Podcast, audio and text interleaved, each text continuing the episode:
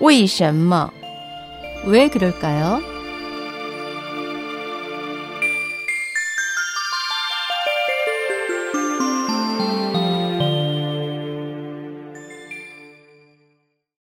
왜 그럴까요?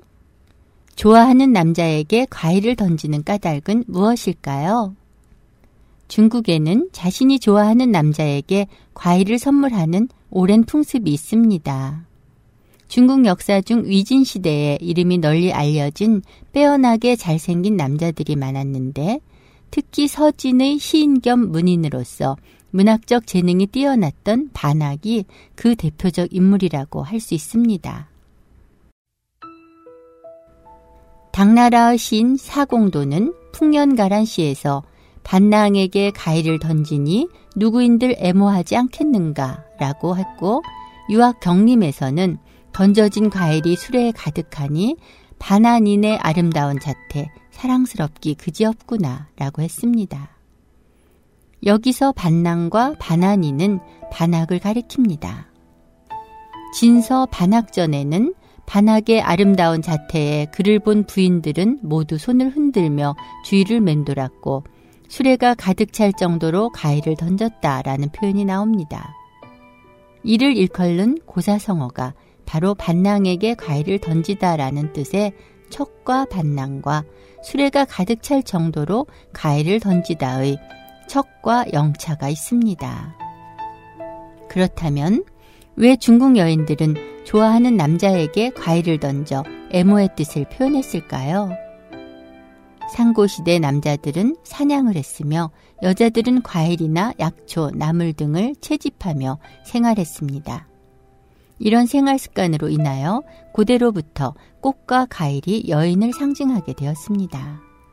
때문에 남녀가 교제할 때 여자들은 종종 상대방에게 과일이나 꽃을 보내 정표로 삼았고 이런 전통이 후대로 전해지면서 과일을 던져 애모의 정을 표현하게 되었던 거지요.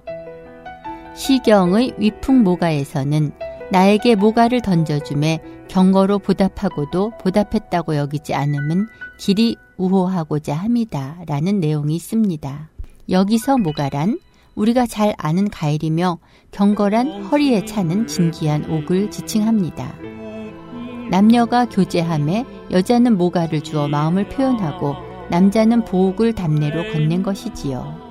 그러나 오히려 이를 보답으로 여기지 않는다는 것은 서로 간의 우호를 길게 다지기 위해서라는 뜻입니다. 이 이야기는 나중에 문인들이 시에서 오이를 던지다의 오이와 모가가 여인들의 애정을 표현하는 단어가 됐습니다. 한나라 때 진가가 쓴 유군중부란 시에서는 시인이 모가의 감동에 귀한 옥으로 보답하고자 하네 라는 문구가 나옵니다. 또 남조 송나라의 시인 하승천은 모가부에서 아름다운 사람이 내게 가위를 던져주길 바라는 것은 함께 좋은 배필이 되고자 함이라. 시경 위풍에서 소중히 여긴 바를 돌아보면 비록 귀한 옥일지라도 보답이라 여기지 않노라 라고 읊었습니다.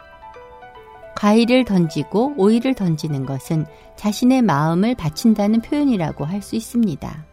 이런 전통은 후대에 이르러 연밥을 던지거나 지갑을 던지는 등의 다양한 형식으로 변화되었습니다.